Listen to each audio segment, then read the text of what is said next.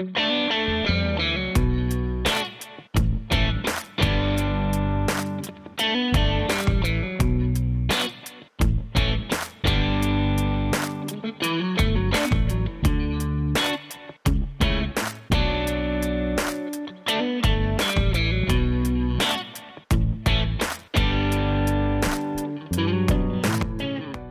sei qui per caso, ti do il benvenuto sul mio podcast. Se invece sei qui dopo aver letto l'ultimo post del mio profilo Instagram bein-green, ti dico grazie per la fiducia e la curiosità che ti portano ad ascoltare il secondo episodio della seconda stagione di The Imperfect Green Girl. Oggi incontriamo Lorenzo, che da qualche anno ha deciso di creare la sua azienda agricola nel Chianti e di adottare la permacultura, non solo come metodologia applicata all'agricoltura praticata nella sua azienda, ma come vera filosofia di vita. Lorenzo ci racconta cosa significa la permacultura, come la applica tutti i giorni, costruendo ponti con il mondo urbano e la nostra società e dandoci degli spunti di riflessione su come applicarla anche noi nel nostro quotidiano. E negli ultimi 15 minuti di questa intervista, Lorenzo ci lascia delle chicche imperdibili per chi in questo 2021 vuole cimentarsi a piccoli passi partendo dal proprio balcone in una pratica che si prende cura a tutto tondo non solo della terra, ma anche delle persone e del futuro. Come sempre, potete scrivermi i vostri commenti su Instagram o via mail all'indirizzo theimperfectgreengirl.gmail.com Intanto vi auguro un buon ascolto.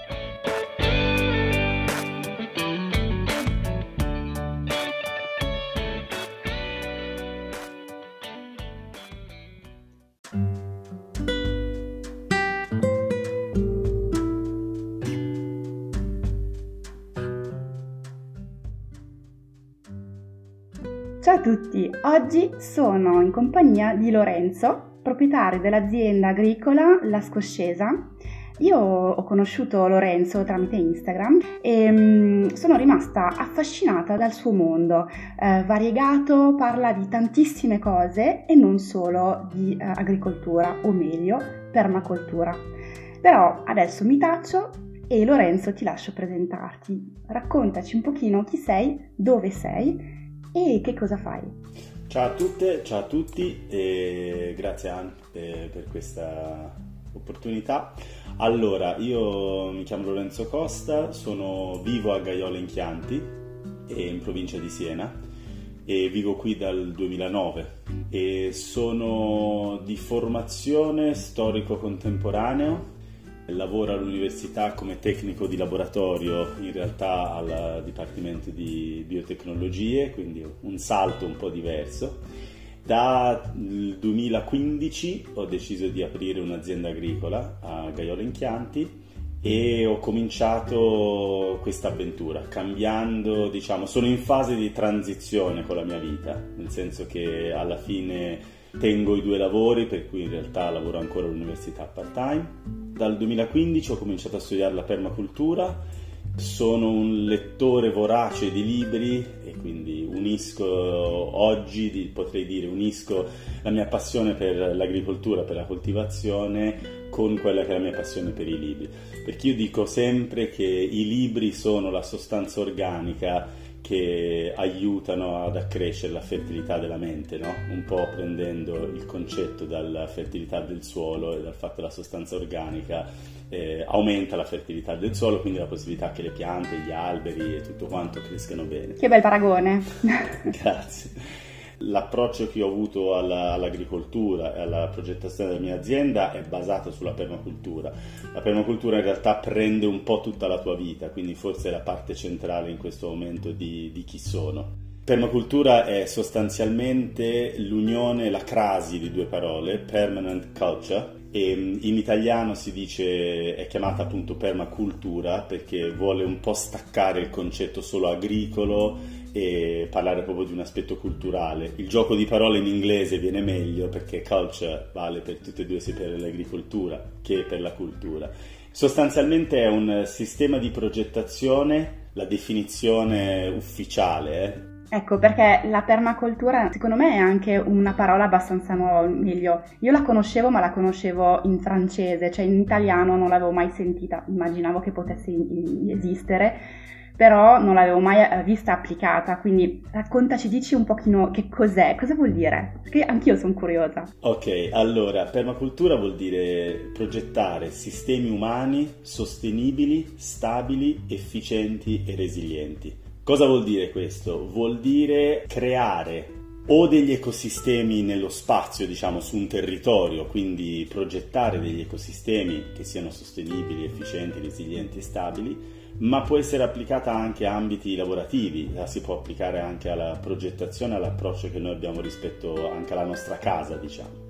Quello che va un po' chiarito, secondo me, è che è un processo progettuale, è un modo in cui noi ci approcciamo a tutti gli aspetti della nostra vita e su cosa si basa il processo progettuale? Su una prima direttiva che è sostanzialmente assumiti la tua responsabilità, dove a me piace sempre andare un po' all'origine della parola responsabilità, che è l'abilità a trovare risposte. Detto, data la, la direttiva, assumiti la responsabilità, la permacultura si basa su tre etiche, cura della terra, cura delle persone e cura del futuro.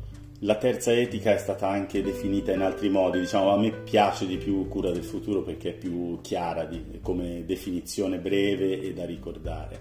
Queste tre etiche sono la base su cui tu fondi la tua progettazione, per cui non applichi una sola etica, ma di fatto si sovrappongono fra di sé. Sono delle etiche che sono ben radicate nelle culture tradizionali, nelle culture indigene per cui in realtà quello che la permacultura ha fatto ha preso alcuni concetti dalle culture indigene, dalle culture tradizionali e l'ha eh, riportate diciamo nel XX secolo cercando di inserirli in un concetto di progettazione più ampio. Tant'è vero che ci sono autori che parlano di permacultura originale e permacultura progettata. Perché questo? Perché la permacultura in realtà, essendo un sistema in cui noi cerchiamo di vivere in modo permanente, storicamente ci sono culture che hanno avuto questa loro permanenza nei luoghi in cui si sono sviluppate, nei luoghi in cui si sono, um, nei luoghi in cui si sono originate.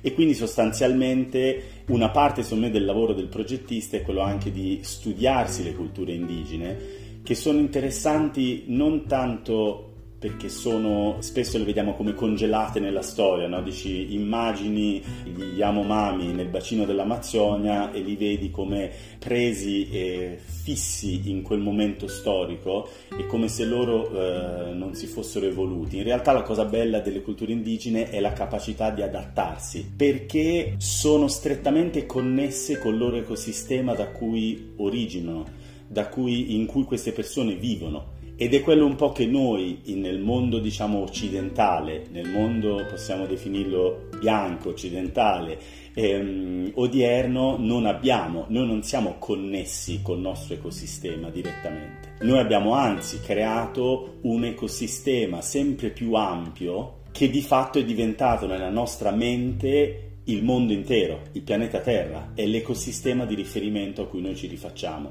che come concetto può non essere sbagliato, perché noi abbiamo una responsabilità e sicuramente che è planetaria come specie, no? come presenza, e visto che si parla di antropocene, di tutti gli effetti che ha la nostra presenza sul, sul pianeta. In realtà noi abbiamo esteso questo concetto di ecosistema slegandolo da una connessione col locale, col territorio in cui noi viviamo Diciamo che gli ultimi esempi di culture tradizionali in Europa, se vogliamo, o in Italia, sono magari culture contadine, agricole, culture alpine, valligiane, in cui c'è una forte connessione ancora con la stagionalità, con la produzione di cibo, l'allevamento di animali, cioè c'è un forte radicamento con quello che è il paesaggio e come questo paesaggio, come il clima, come la tipologia di territorio ti definisce. E un esempio che io faccio sempre sono gli Suomi in Scandinavia, che comunque è una cultura tradizionale ancora esistente. Ecco un po' questo fatto che noi abbiamo, spesso non teniamo conto, quando si parla di culture indigene si pensa agli ehm, irochesi come se fossero un qualcosa che non esiste più, no? In realtà tutte queste culture sono ben esistenti, queste popolazioni esistono, hanno loro, il loro approccio alla vita, alla conoscenza, eh, tramandano tutta una serie di saperi. La cosa che noi abbiamo spesso è che le vediamo in un modo meno evoluto perché trasmettono il loro sapere molte volte in modo orale e quindi c'è anche questo aspetto, no? È proprio è un, è un allargamento del nostro, uh, della nostra capacità di osservare e di imparare da altre culture. Mi sono un po' distanziato dalla permacultura, ma in realtà no, perché per me è una base fondante del processo progettuale è imparare da coloro che hanno mantenuto questa connessione col proprio territorio. La permacultura nasce in Australia nel 78 da due persone che sono Bill Mollison e David Holmgren sono due accademici, sono due universitari.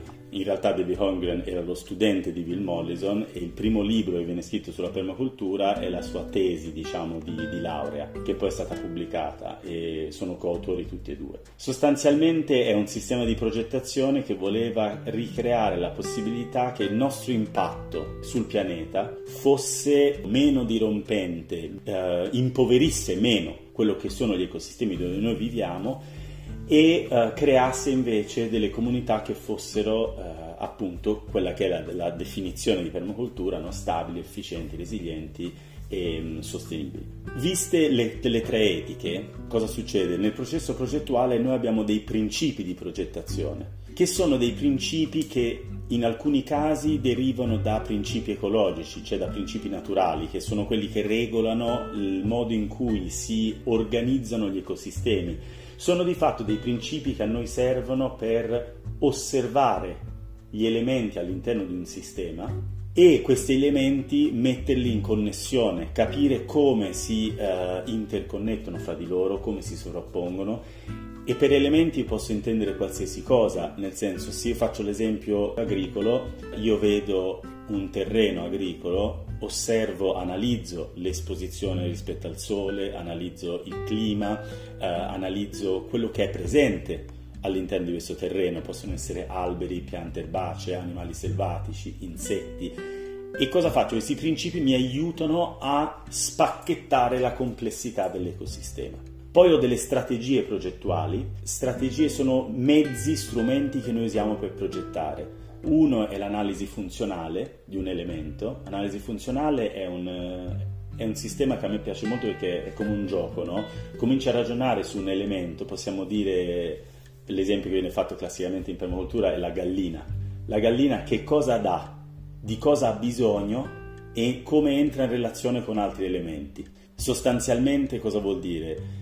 Che cosa mi può dare la gallina? Ovviamente le uova, le, le, penne, se uno si vuole fare i cuscini, voglio dire, no? se uno vuole, può darmi da mangiare, se io volessi mangiare la gallina. Di cosa ha bisogno? Ha bisogno di uh, un, un, riparo, ha bisogno di cibo, di acqua, di un bagno di sabbia per pulirsi dai parassiti, ha bisogno di tutta una serie di necessità. E come entra in relazione con altri elementi? Questo è un esempio brevissimo, eh, però di analisi funzionale e noi lo possiamo fare a tutto. Cioè io nella mia azienda ho fatto l'analisi funzionale del muro a secco, del terrazzamento, come entra in relazione, di cosa ha bisogno, che cosa mi dà e come entra in relazione con altri elementi all'interno del mio sistema.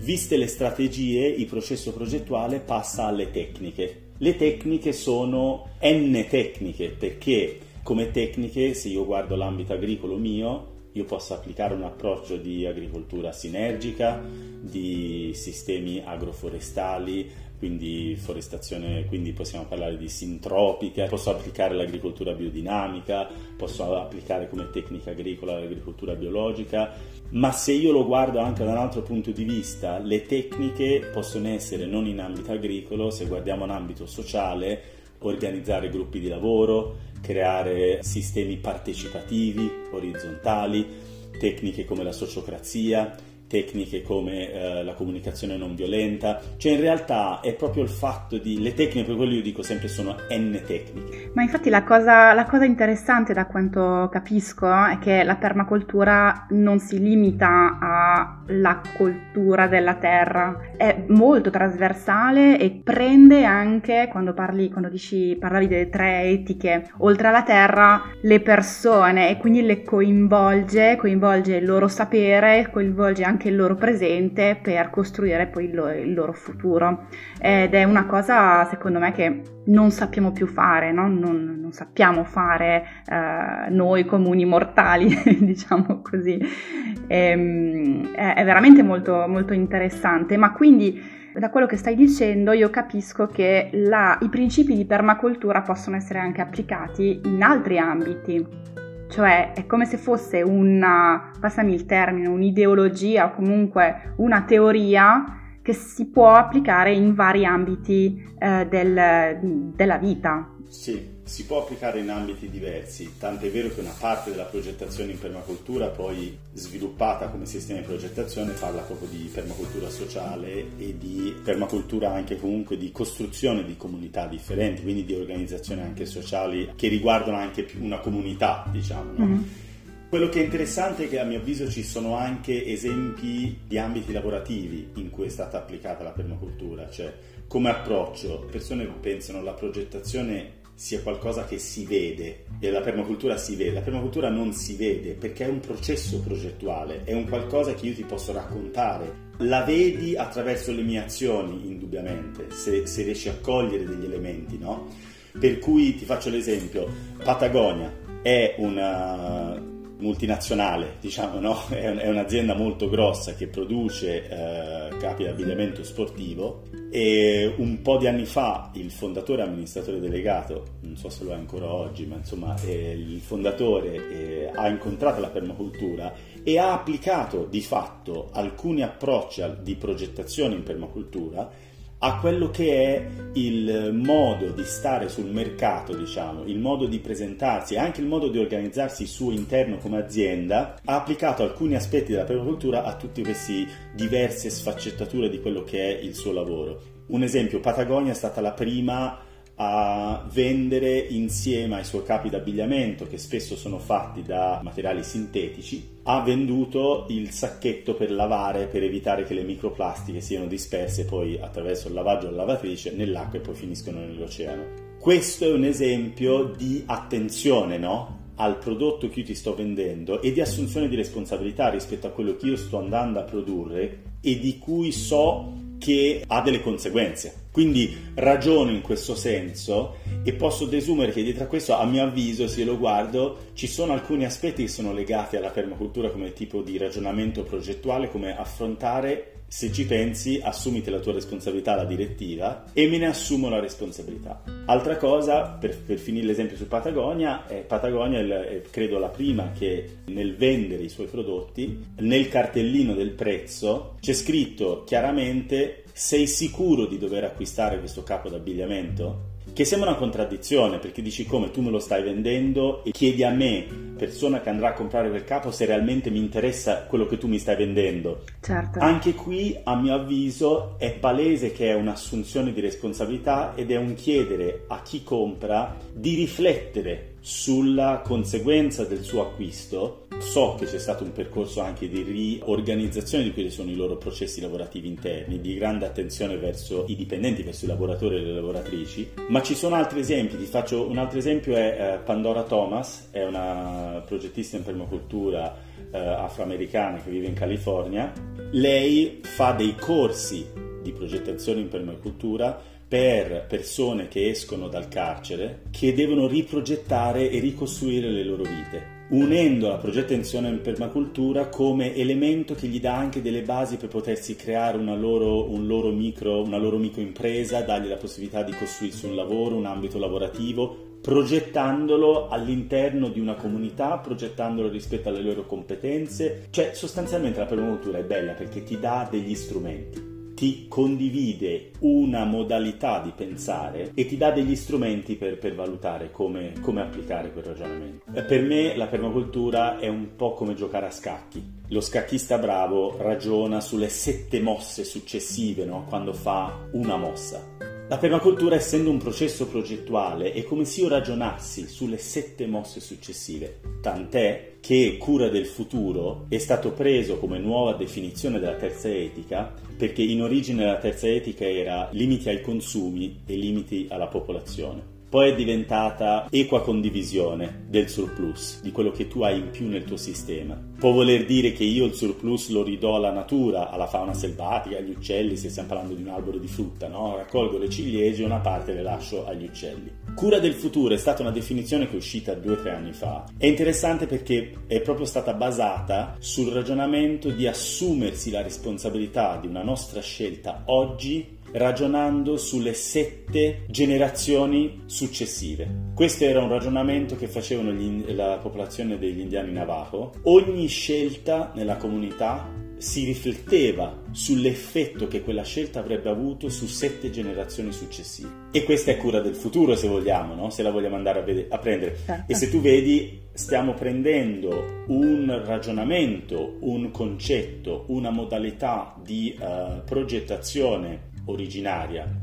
di una cultura tradizionale e rendiamo anche credito, diciamo, diamo, diamo, riconosciamo l'origine di questo, di questo, approccio, di questo ragionamento e lo prendiamo come terza etica, come definizione di una terza etica. Per me è un qualcosa che rivoluziona il tuo modo di vedere la vita. Eh, ma lo vedo per come lo racconti, a parte che si vede tutta la passione per eh, la strada che hai scelto, ma per come lo racconti è appassionante, cioè mi stai trasferendo e spero anche a chi ci sta ascoltando questa curiosità e questa passione per, per il mestiere che hai scelto. Tra l'altro volevo chiederti, ma com'è che ti è venuta l'idea, la passione, il momento in cui tu hai, hai detto no, così non posso andare avanti, devo cambiare e voglio fare questo? Allora, il, il momento è diciamo 2014 proprio ho, l'anno preciso allora io ho fatto faccio attività politica da quando ho 13 anni ho fatto attività politica in ambiti diversi, eh, diciamo ambiti molto orizzontali, quelli che sono conosciuti un po' come collettivi, no? comunque, e ho fatto fin da adolescente. E arrivata all'università ho cominciato a fare il sindacalista sindacalista in un sindacato di base, è stato mm-hmm. un impegno grosso che ho fatto attivamente per 12 anni. Nel 2014, dopo 10 anni di sindacato, eh, mi sono reso conto che diciamo l'effetto che aveva su di me era di grandissima stanchezza. Mi sono reso conto che ho fatto attività politica per tanti anni contestando e denunciando che è necessario, è parte integrante dell'attività politica indubbiamente che uno può fare, no?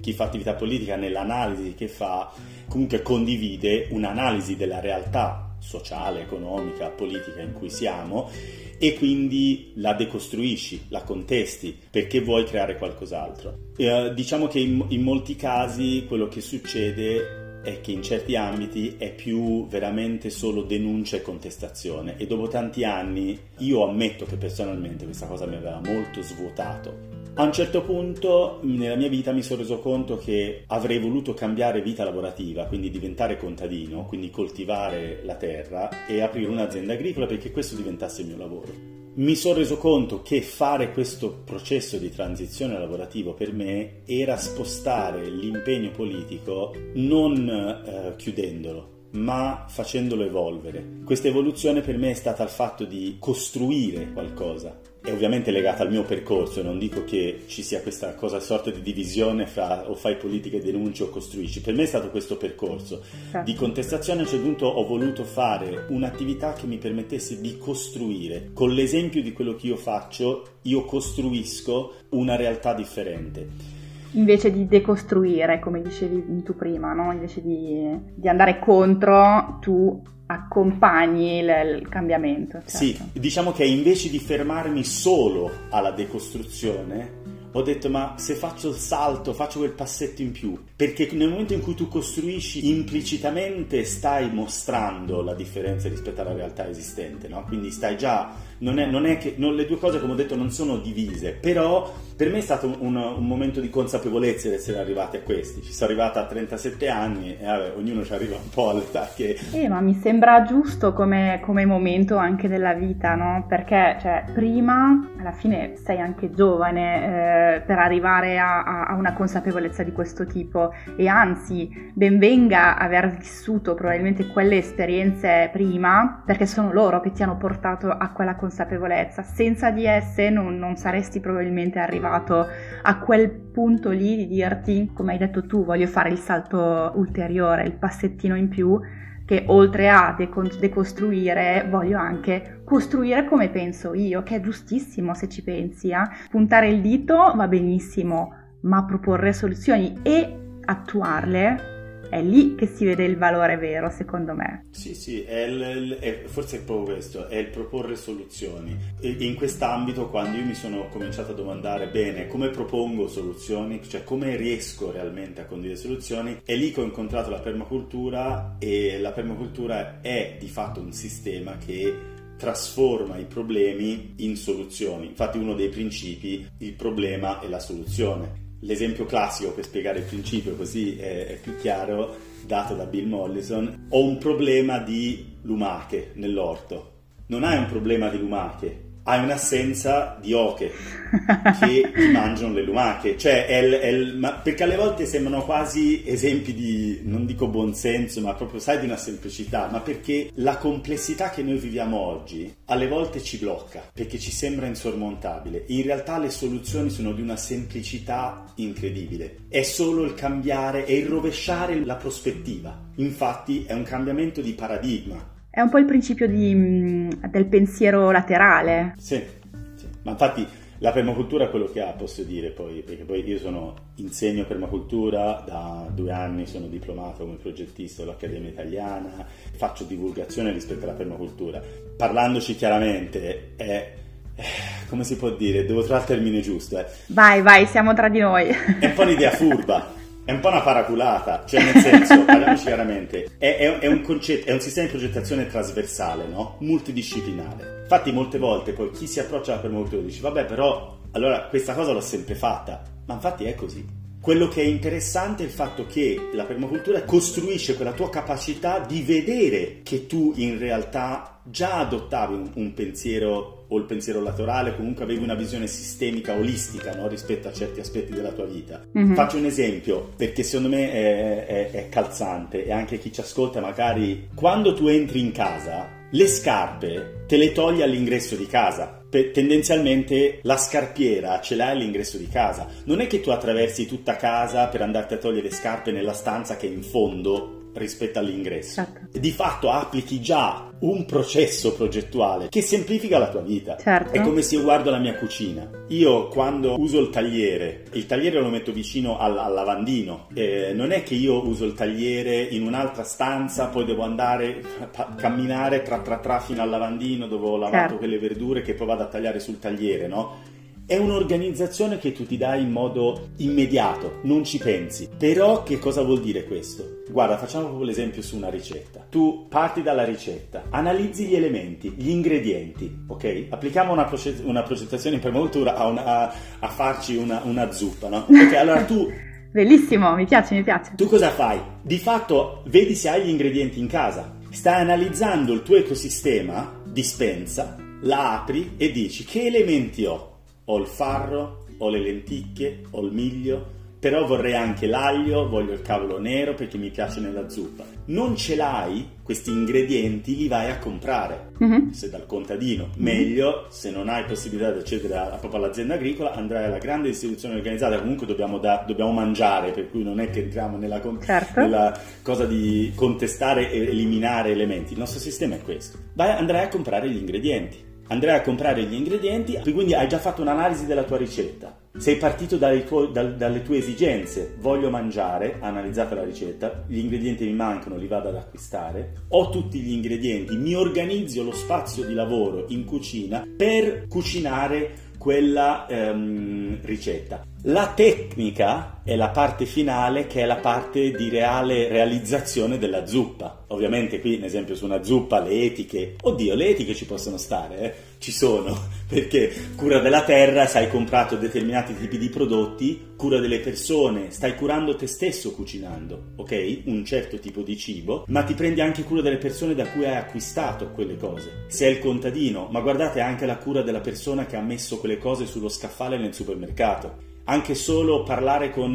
il, la persona che ha la, alla cassa quando tu vai ad acquistare è cura delle persone, perché quella persona sta lavorando, magari salutarla, chiedergli come sta, è cura delle persone. Torni a casa e ti stai prendendo anche cura del futuro, perché magari gli ingredienti che tu usi, gli scarti, li puoi compostare, o, oppure ti prendi cura del futuro perché tu cucini più zuppa e te la ritroverai nei prossimi giorni. È un futuro molto ravvicinato, però voglio dire, no, possiamo, noi possiamo rianalizzare tutto quello che noi facciamo nel processo in cucina e trovargli, diciamo, l'inserimento in quello che è il processo progettuale. Ho fatto un esempio proprio uh, semplice, però forse è quello... Sì, però è semplice, però rende molto bene, uh, secondo me, proprio quel, il discorso di queste tre etiche e eh, anche mi ritrovo molto in quello che ti ha detto quella persona eh, durante uno dei tuoi corsi, ma alla fine io lo faccio già.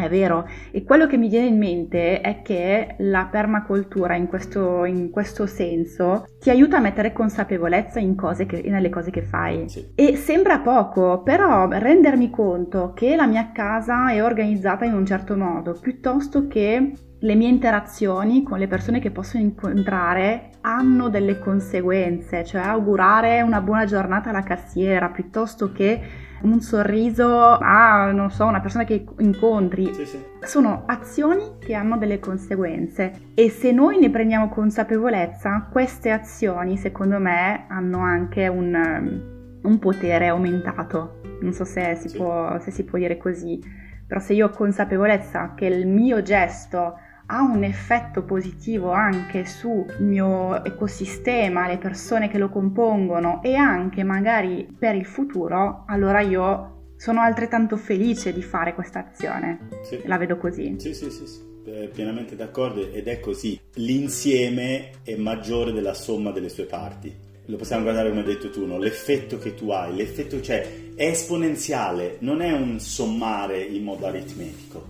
allora, noi in molti ambiti già applichiamo questo ragionamento. Quello che la permacultura o quello comunque che un ragionamento sistemico, olistico ti porta a fare è di ampliare gli ambiti in cui tu applichi questo approccio alla tua vita, che è complesso è oggi, perché le nostre vite non sono costruite in questo modo. Tu, se tu guardi il percorso che noi facciamo di studio è altamente settoriale è altamente sempre più specializzato e il nostro ambito lavorativo spesso è altamente specializzato e anche le nostre relazioni sociali sono altamente atomizzate. Io mi ricordo quando c'è stato il primo lockdown, il lockdown ci ha portato al fatto di doverci rendere conto che sì, dovevamo stare chiusi nel nostro appartamento, ma la verità è che ci siamo resi conto che intorno a noi c'era una comunità, il condominio, il palazzo, il pianerottolo, che magari nella vita vera, con i tempi che noi abbiamo di vita, non prestiamo attenzione a questo. Io ho avuto tanti esempi di persone che si scambiavano la torta salata dal balcone, ok, tra un balcone e l'altro. C'era uno scambio perché il rallentare i nostri ritmi di vita ci ha portato a riconoscerci come persone e come comunità. Io ho avuto persone che proprio hanno, si sono resi conto che magari facevano l'orto sul balcone e si sono cominciate a scambiare i semi perché all'epoca non potevi più andare dal vivaio se non avevi l'azienda agricola, quindi un semplice privato non poteva, no? E credo che quello sia l'unica cosa su cui noi dobbiamo ragionare e prendere come, non dico insegnamento, però prendere come soluzione che ci è venuta da quel momento. Anche qui è l'approccio. Tu guardi questa situazione e cerchi il problema e la soluzione, cerca di, di rigirare questa situazione in, un, in una possibilità positiva o comunque in una, in una, possibilità perché quello che realmente noi abbiamo spesso poi è che il nostro modo di vivere è solitario ci sentiamo soli e quindi L'approccio mio alla permacultura vuol dire superare quella solitudine, superare quella visione che tu hai rispetto alla vita, perché le stesse cose che tu vivi le vive un'altra persona, ma le stesse soluzioni che tu trovi le potrebbe trovare un'altra persona. Oppure potrebbero servire ad un'altra persona. Esatto, potresti condividerle e quindi se lo riportiamo alla terza etica, condivisione del, equa condivisione e condivisione del surplus. Io posso avere una soluzione, posso aver adottato un qualcosa nella mia vita o posso aver fatto il pane, posso avere il lievito che tutti cercavano e nessuno trovava no? durante il primo lockdown e ti do il lievito e ti dico guarda fatti il pane. E noi oggi non siamo così portati a fare questo genere di ragionamenti. Cioè noi non, spesso non ci si conosce e specialmente in ambito cittadino. Guarda, io sono contadino, lavoro in ambito diciamo rurale, agricolo. La cosa che a me appassiona di più è lavorare in ambito urbano e lavorare in ambito sociale in permacultura. È in città che io ho i problemi maggiori. E spesso la reazione di molte persone è dobbiamo svuotare le città, tutti devono andare a vivere in campagna. Veramente non funziona così perché ci sono persone che non possono andare a vivere fuori dalla città per, per questioni lavorative, non tutti possiamo lavorare certo. in smart working o a casa. Ci sono persone che non vogliono andare a vivere in campagna. È in città che noi abbiamo le contraddizioni. È, è in città dove noi abbiamo la mancanza di comunità, dove non, non, abbiamo anche il fatto di percepire il fatto che la città, l'ambito urbano, è un ecosistema uno, uno dei, dei, lavori che io sto facendo a latere dell'azienda agricola ed è un progetto parallelo all'azienda agricola, è un progetto di biblioteca che vorrei rendere pubblica come associazione e già di fatto ora io condivido libri in prestito, ne abbiamo credo 30 ora in prestito fra Lazio, Umbria, Toscana Emilia Romagna Ovviamente il prestito non è di un mese, ci si deve vedere per scambiarsi il libro, di solito le persone vengono qui in azienda da me, poi il prestito dura sei mesi, un anno, so chi l'ho dati, li conosco, però vuol dire si crea una relazione. Il libro è un mezzo per creare la relazione con te.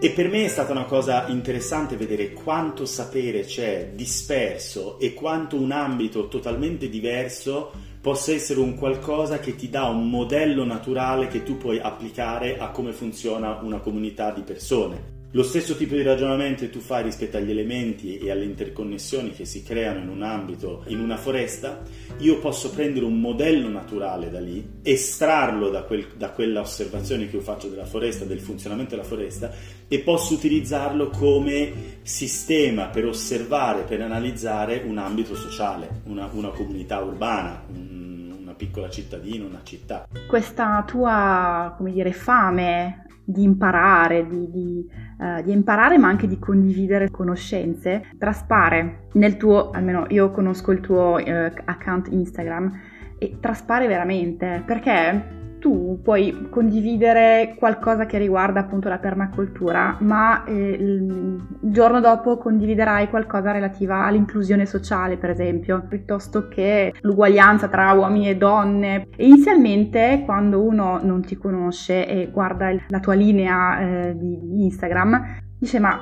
cos'è? Dove andiamo? E ci vuole curiosità, no? Ci vuole molta curiosità, ma per forza, cioè i temi che tu condividi destano curiosità per rendersi conto che in realtà tutti questi temi sono strettamente collegati tra di loro ed è altrettanto affascinante e questa parola affascinante in realtà ha anche un risvolto della medaglia perdonami il termine negativo, è affascinante perché tu sei uomo. Ed è così raro trovare degli uomini così convinti di quello che dicono e di queste disuguaglianze, di queste lotte sociali, dico che ha un risvolto negativo perché dovrebbe essere la, la, la, normalità, no? Cioè non ci dovrebbe essere l'eccezione, che in questo caso sei tu, che mi parli eh, di viola- violenza sulle donne. E credo che tutta questa fame tua di conoscere, di leggere, di condividere, di imparare, mm. si rifletta anche su un'evidente apertura mentale. Voglio dire, è innegabile. Cioè io ti chiederei adesso subito quando è il tuo prossimo corso che io voglio partecipare, per esempio, no? eh, secondo me da te c'è tantissimo da imparare, ma non tanto o meglio, oltre che nei contenuti, anche nel modo in cui tu interpreti la conoscenza e poi la eh, riproponi. mm, il modo che hai, secondo me, di far ragionare. Questa è una cosa eh, che ho notato, ecco. E ti ringrazio, hai analizzato il mio, il mio feed di Instagram. Sì, non, è, non, c'è una linea chiara, però mi, mi, soffermo sull'ultima cosa che tu hai detto, no? È così, devo dire la verità, questo credo dipenda dai miei genitori che mi hanno sempre stimolato, no? Io sono cre- allora, son cresciuto, i miei genitori erano archeologi, sono cresciuto all'estero nel sultanato dell'Oman. Mm. Eh, da bianco, privilegiato, eh, expatriate, expat, proprio di, okay. diciamo di ambiente anglosassone, quindi ho vissuto i primi dieci anni di vita così, pur riconoscendo il fatto che i miei genitori parlavano correntemente arabo, noi frequentavamo tantissime famiglie arabe omanite, Diciamo che i primi dieci anni mi sono serviti per, secondo me, cioè prendere dentro di me il fatto di essere consapevole della differenza che c'era, ma non in una chiave dire oh che figo, io posso vivere e fare quel che mi pare, rendermi conto della differenza e della disuguaglianza che c'era, no? E della disuguaglianza soprattutto nell'accesso a determinate possibilità. E me la sono portata dietro, questa cosa. Ho avuto negli anni tantissime maestre, tantissime insegnanti donne femministe, una che per me è sempre stata al centro, a parte mia sorella e mia madre, è una bidella del mio liceo uh-huh. che mi ha portato alla prima manifestazione mm, femminista quando avevo... Che bello! E ci siamo ancora amici ora, eh? siamo ancora amici ora, nel senso ci... Eh, beh, ci credo, cioè un'esperienza così. E poi la cosa ecco che secondo me io ho imparato dalla mia vita è che non puoi imparare se prendi la conoscenza come qualcosa di dato, come qualcosa che ti viene condiviso in modo già metabolizzato, già digerito, è tutto pronto. A me quello che piace è insegnare, trasmettere il processo. Eh, più volte mi soffermo sui processi, più che sulla soluzione finale, perché non c'è il copia e incolla non, eh, non, ci sono buone pratiche universali, ci sono pratiche specifiche legate a quel contesto. Io ti posso dare, far capire un processo, poi però casa tua, il tuo modo di vivere è il tuo contesto. Certo. E non posso trasmetterti una conoscenza legandola al fatto che tu devi voler replicare come vivo io. Perché se faccio questo, creo dei cloni, cioè creo, creo di fatto delle persone che non sono responsabili, cioè non sono abili a trovare risposte, a trovare soluzioni, ma persone che sono dipendenti e dicono io ho l'idraulico, l'elettricista, il falegname, eh, il permacultore o il progettista e che è quello che di fatto la nostra vita è strutturata così, no? Mm-hmm. È ovvio che io ho l'architetto o la persona che mi costruisce casa, cioè non vuol dire certo. sostituirti a tutti o sapere tutto, però vuol dire essere capaci di trovare la persona giusta e fargli la domanda giusta, aver già riflettuto su quello che tu vuoi, perché noi di fatto oggi deleghiamo tanto, cioè la nostra vita è fatta di delegare, sì. è fatta di chiedere a qualcuno risolvimi questo problema, ok? Sì. E forse, scusami, sì. mi, mi aggancio sulla delega che tra l'altro cioè, mi, sto face- mi, sto facendo un ponte mentale con il mondo aziendale, no? Eh, il saper delegare è uno skill, un requisito. Tu nel mondo aziendale a un certo punto della tua carriera devi essere uno che sa delegare. Il problema è che nessuno sa delegare.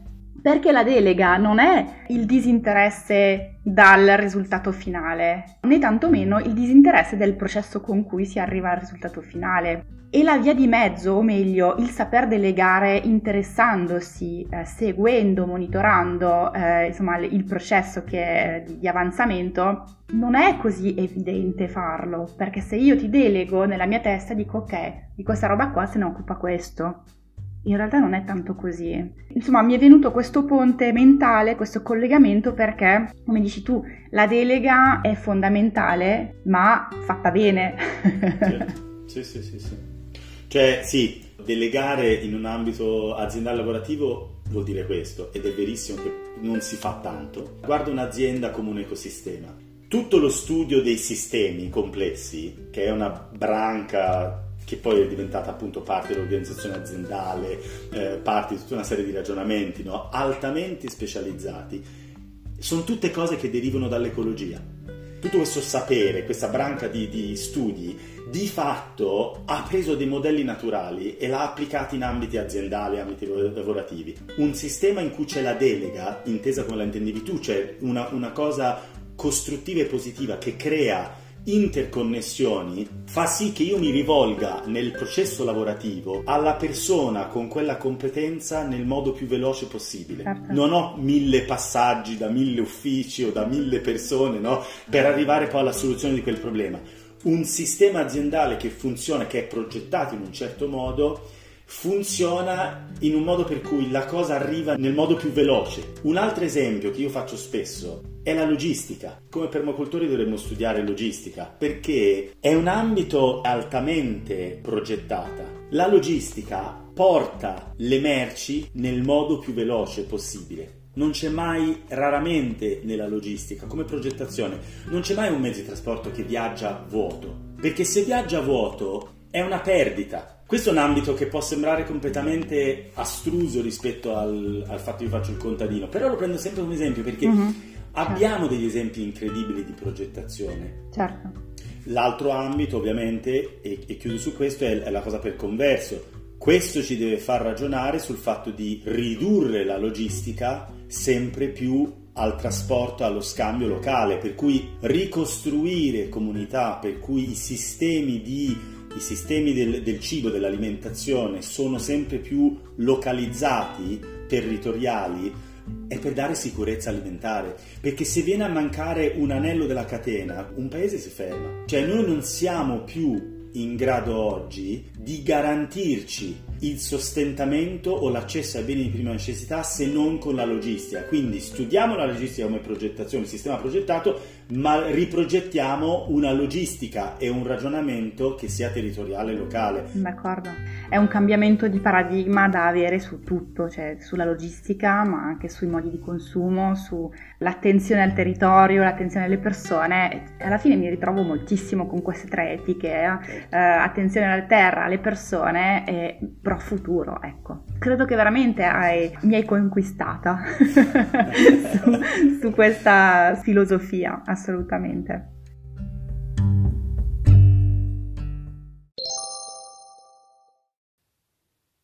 Piccolo interludio per dirvi che ora è il momento di prendere carta e penna perché sto per chiedere a Lorenzo di darci qualche segreto per fare il nostro piccolo orticello anche sul balcone. Mi raccomando, seguite attentamente.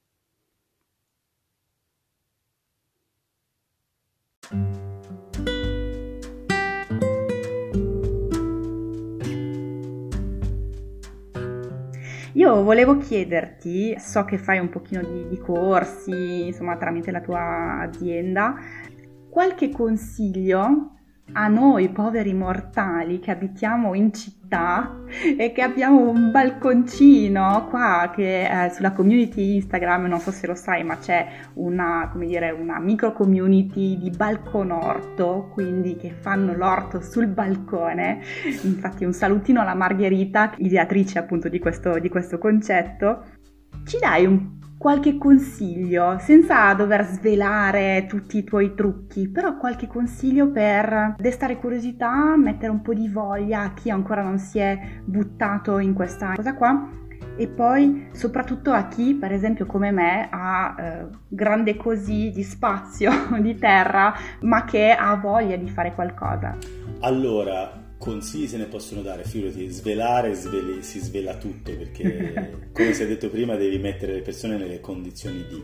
Intanto ragionare sullo spazio che hai non in orizzontale ma in verticale anche. Riempite tutto lo spazio per cui se hai un vaso lungo 40 e largo 20 pensi di avere 60 cm quadrati, in realtà hai 60 cm quadrati più tutta la parte verticale che certo. spesso magari non usiamo. Altra cosa, le consociazioni che in realtà è cosa che chi fa sicuramente Margherita, chi fa balconotto secondo me già sa, cioè il consociare determinate piante, capito? Perché occupi gli spazi. Cosa vuol dire? Scusami, forse eh, sto, ci stiamo scontrando con un mio limite. Che cosa vuol dire la consociazione? Consociazione vuol dire consociare piante che o beneficiano della presenza di una pianta accanto. Ti faccio l'esempio, la cavolaia è una farfalla che va e depone le uova e sono tutti quei bruchini che crescono sui cavoli, che sono capaci di mangiarsi una pianta intera in una notte. Se tu metti sotto a quattro pomodori una pianta di cavolo, il pomodoro crea un ambiente per cui la cavolaia non va a deporre le uova sul cavolo. C'è una consociazione benefica. Così come ti faccio l'esempio, l'aglio, l'aglio è una pianta che è antibiotica, che crea un suolo e fa bene nella sua consociazione con altre piante. Noi per esempio seminiamo aglio vicino alle fragole, vicino ai lamponi e tutti mi chiedono ma perché c'è l'aglio qui? Ma non lo raccogli? No, deve andare a seme, fa il suo ciclo, il, okay. il, il capo d'aglio si decompone, poi rinasce l'anno dopo, ma la consociazione è anche una consociazione di spazio, di necessità. Mm. Facciamo un esempio, il ravanello cresce sottoterra e la pianta del ravanello è piccolina. Sopra il ravanello tu puoi avere una pianta di insalata, perché l'insalata cresce sopra e l'apparato radicale dell'insalata non occupa spazio che è necessario per il ravanello, perché l'apparato radicale dell'insalata sono radici che sono comunque piccoline. Quindi io sto occupando nello stesso spazio quello che c'è sottoterra come livello, uh-huh. che noi non vediamo, sì. dove cresce il ravanello, occupo lo spazio sopra con l'insalata. Quindi le consociazioni sono legate a effetti benefici rispetto a possibili parassiti o predatori, rispetto allo spazio, quindi chi cresce sottoterra, chi cresce sopra terra, rispetto alle necessità di acqua, piante che hanno stesso, la stessa necessità di essere annaffiate, mm-hmm. consociate insieme ha un effetto positivo. Ora in un balcone magari no, ma per fare un esempio che sia chiaro a tutti, la zucchina vuole tanta acqua, sì. il pomodoro no. Non consocierei mai pomodoro e zucchina se guardo okay. all'uso di acqua. Okay. L'altra cosa è, è, quindi la consociazione che tu fai rispetto ai eh, tempi di crescita. Un'insalata e un ravanello stanno bene insieme perché mi crescono velocemente. Io posso prendere il ravanello cogliere il ravanello, dall'insalata consiglio che do, non raccogliete la testa dell'insalata, perché la pianta poi non c'è più. Raccogliete le foglie esterne. Okay. Si chiama mungere perché stimoli la pianta a continuare a ricrescere. Non fai perché la pianta cosa ha? la sua vita, che è quella di crescere, fare la testa dell'insalata, poi da lì nascerà lo stelo centrale, il fiore e va a seme. Ma se tu sfogli la testa dell'insalata prendendo le foglie esterne, lei lo stimolo che ha è io sta palla non la sto facendo e continua a farla perché lei non, non ha finito il suo ciclo. Quindi io consiglio sempre di mettere piante che abbiano anche cicli di vita simili perché quando poi tu vai a riseminare o a trapiantare altre piante, il vaso sarà vuoto, cioè avrai il terreno libero per poter trapiantare qualcosa di nuovo, no? Ma se io invece ho una cipolla che mi sta sei mesi nel vaso e è arrivata la stagione e voglio mettere altre uh-huh. cose, magari ho il vaso pieno di cipolle e non ho lo spazio perché loro stanno lì sei mesi ad aspettare di crescere, no? Allora uh ragionare anche su quanto tempo ci mette a crescere una pianta. Altro consiglio che io do e che però è strasviluppato secondo me ovunque, però io invito sempre tutti a farlo, è farvi il vostro compost, gli scarti di cucina, compostateveli si può fare anche in misura molto piccola. Io lascio, lascio gli scarti 9 mesi, non li giro, non gli faccio niente. La cosa importante del compost è quando tu metti gli scarti di cucina che sono freschi, devi mettergli una pari quantità, diciamo, di, di parte secca. Uh-huh. A tutti noi in città arrivano dei pacchi. Prendete il cartone, togliete tutta la parte di scotch che si, che si toglie, sì.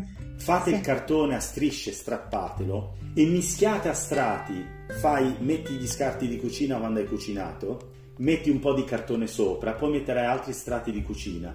Questa cosa sì. elimina l'odore. Non è, che, non è che se metti solo la parte verde non si composta, si composterà, ci mette di più. Se tu metti cartone o anche giornali gli inchiostri oggi non sono più a, a, base di piombo, per cui si possono tranquillamente compostare e non, non, andiamo a compostare nulla di nocivo. Compostate i vostri pacchi, compostate le scatole delle scarpe, compostate ciò che volete, mischiatele con, con, la parte organica di scarpe di cucina e in quel modo lì non ci sarà cattivo odore, quindi i vostri vicini di balcone non diranno ma questo certo. che c'ha?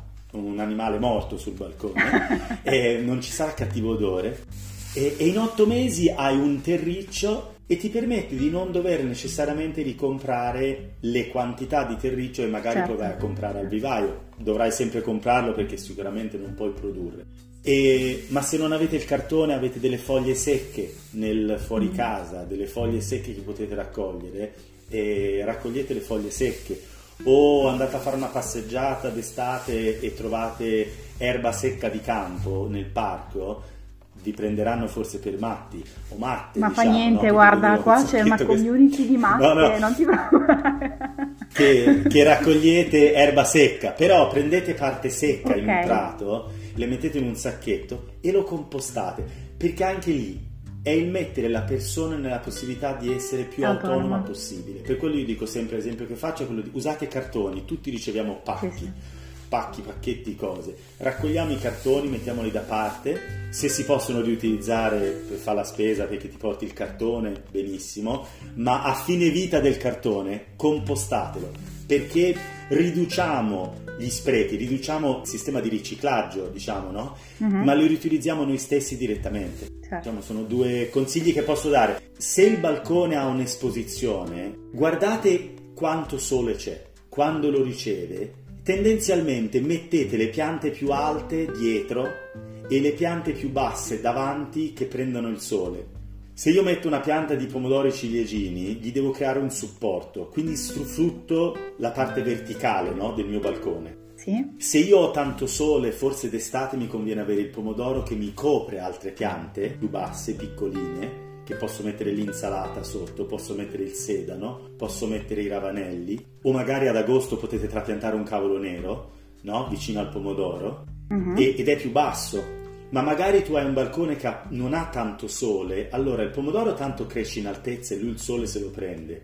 Allora magari metti il pomodoro dietro e fai prendere quel poco sole che arriva yeah. alle piante che comunque ne hanno bisogno. Per cui guardate anche l'esposizione una cosa poi che consiglio sempre, ultimo consiglio che do, molti cavoli a foglia, sì. specialmente il cavolo nero, vive 4-5 anni. Ah. Non è una pianta annuale, potete continuare a raccogliere foglie dal cavolo nero per 4-5 anni, lui andrà a seme, io consiglio sempre raccogliete i semi, seminateli di nuovo in un altro vaso ma voi avrete in un vaso anche grosso 20x30 potete avere una bella piccola foresta di cavoli neri che vi continuerà a dare cavolo nero per 3-4 anni e voi semplicemente prenderete le foglie anche lì lo sfogliate lasciando le foglie centrali che lui continua a crescere mm-hmm. e la cosa bella è che diventerà un alberello nel senso che un cavolo nero di 5 anni diventa alto 60 cm, quindi ecco, magari dovete sapere che dovete avere lo spazio eh, in altezza, sì. 60-70 cm e gli viene quasi un tronco un po' legnoso, diventa più duro. E quello che succederà dal terzo anno è che comincerà a fare dei getti laterali, avere piccole rami dove crescono piccoli cavoli neri. La cosa che succederà è che cambia la foglia. La foglia non è uguale al cavolo nero che acquistiamo al supermercato, sì. ma il sapore è 100 volte meglio alla faccia dei consigli, ragazzi, qua. Adesso quest'anno tutti a fare il balconorto e con criterio, mi raccomando, salvatevi, non so, prendete appunti, cioè io mi salvo tutto. Grazie Lorenzo, veramente, sono cose boh, io che non sapevo, mm, magari chi ci ascolta lo sapeva, dice, eh, lo sapevo, invece di sicuro, di sicuro c'è chi lo sa, ma infatti non è roba, non si inventa la ruota, ma si parte da chi ha già applicato la ruota. No, beh, però ecco, cioè, è così bello secondo me sentirsi dare qualche, mm, qualche consiglio così, perché uno può avere la voglia, eh, però cioè, su un, un, tema così, almeno per quanto mi riguarda, poco battuto, cioè non, non saprei neanche cosa, cer- cosa, cercare. Cioè questo è anche il punto relativamente alla conoscenza. Quando tu vorresti sapere ma non sai, non sai cosa cercare, ti può sembrare una montagna insu- insuperabile, ecco. Quindi davvero molte grazie Lorenzo. eh, senti, allora, eh, con questi suggerimenti e consigli io chiuderei la, la puntata, ma prima di salutarci vorrei chiederti di elencarci un pochino come, come fare per, per, contattarti, dove si trova la tua azienda, cosa proponi e ecco, questo è il momento promozione. Vai. Grazie. Allora, la mia azienda si trova in provincia di Siena, abbiamo una pagina Facebook, Azienda Agricola La Scoscesa o la mia pagina Instagram. Vendiamo tante tipologie di prodotti diversi, dall'olio extravergine allo zafferano a quando è stagione le patate, le verdure varie, facciamo ceci e lenticchie uh-huh. e poi quello che faccio anche, eh, oltre al, ovviamente alla parte aziendale, insegno in alcuni corsi, io consiglio a tutte le persone curiose magari di approcciarsi alla permacultura con un corso di introduzione alla permacultura, uh-huh. di solito durano un fine settimana, quindi sono a mio avviso anche abbastanza interessanti per chi magari vuole solo capire e avere appunto a un tempo limitato, specifico, non un fine settimana, è... poi ci... perché poi il corso vero e proprio di permacultura dura 12 giorni e sono ah, 72 okay. ore di corso ed è impegnativo. E Bello. poi ci sono corsi più specifici che magari, vabbè, lì sono, io faccio, insegno corsi sulla gestione dell'acqua piovana, sulla lettura del paesaggio, perché non studio solo le culture indigene lontane, ma studio anche le culture tradizionali del mio posto, per cui secondo me spesso pensiamo, no? non, non, ci rendiamo conto di quella che è la stratificazione storica che noi abbiamo come cultura e eh, non come arte, eh, architettura che abbiamo in questo paese ben presente. Diciamo che se uno è interessato ai corsi li pubblicizzo su Facebook e su Instagram nelle, nelle mie pagine. La tua pagina Facebook? Azienda Agricola La Scoscesa. Ok. Tendenzialmente se mi si scrivono messaggi rispondo perché comunque fa parte un po' del mio approccio anche permaculturale rispetto alle, alle relazioni. Certo. Molto bene, molto bene. Lorenzo ti ringrazio veramente, è stata una chiacchierata veramente illuminante per me, spero che lo sarà anche per chi mm, ci ascolterà. Grazie mille quindi e Grazie ti auguro una buona giornata, una buona prosecuzione della tua attività e sicuramente noi ci sentiamo. Certamente, ti ringrazio tanto anch'io e spero che chi ascolta la puntata si, sia stimolato e si diverte, sia interessato. Grazie mille. Non ho dubbi. Grazie a te. Ciao Lorenzo. Ciao, ciao, ciao.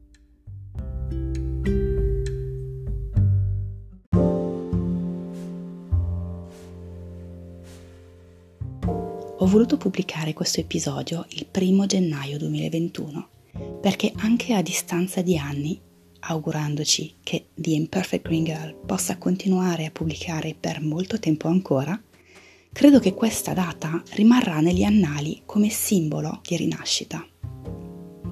E quale migliore rinascita che quella vissuta abbracciando e azionando il cambiamento? È proprio questo l'obiettivo della seconda stagione di The Imperfect Green Girl, raccogliere spunti di riflessione che possano ispirarvi a nuove pratiche nuovi ragionamenti e nuove idee, augurandovi e augurandoci che possano essere sempre più coerenti con i nostri valori e con le sfide globali che ci aspettano. Spero siate rimasti colpiti, come lo sono stata io, da Lorenzo e dalla sua passione. E se vi è piaciuta questa chiacchierata, non esitate a condividerla con i vostri amici. A presto da The Imperfect Green Girl.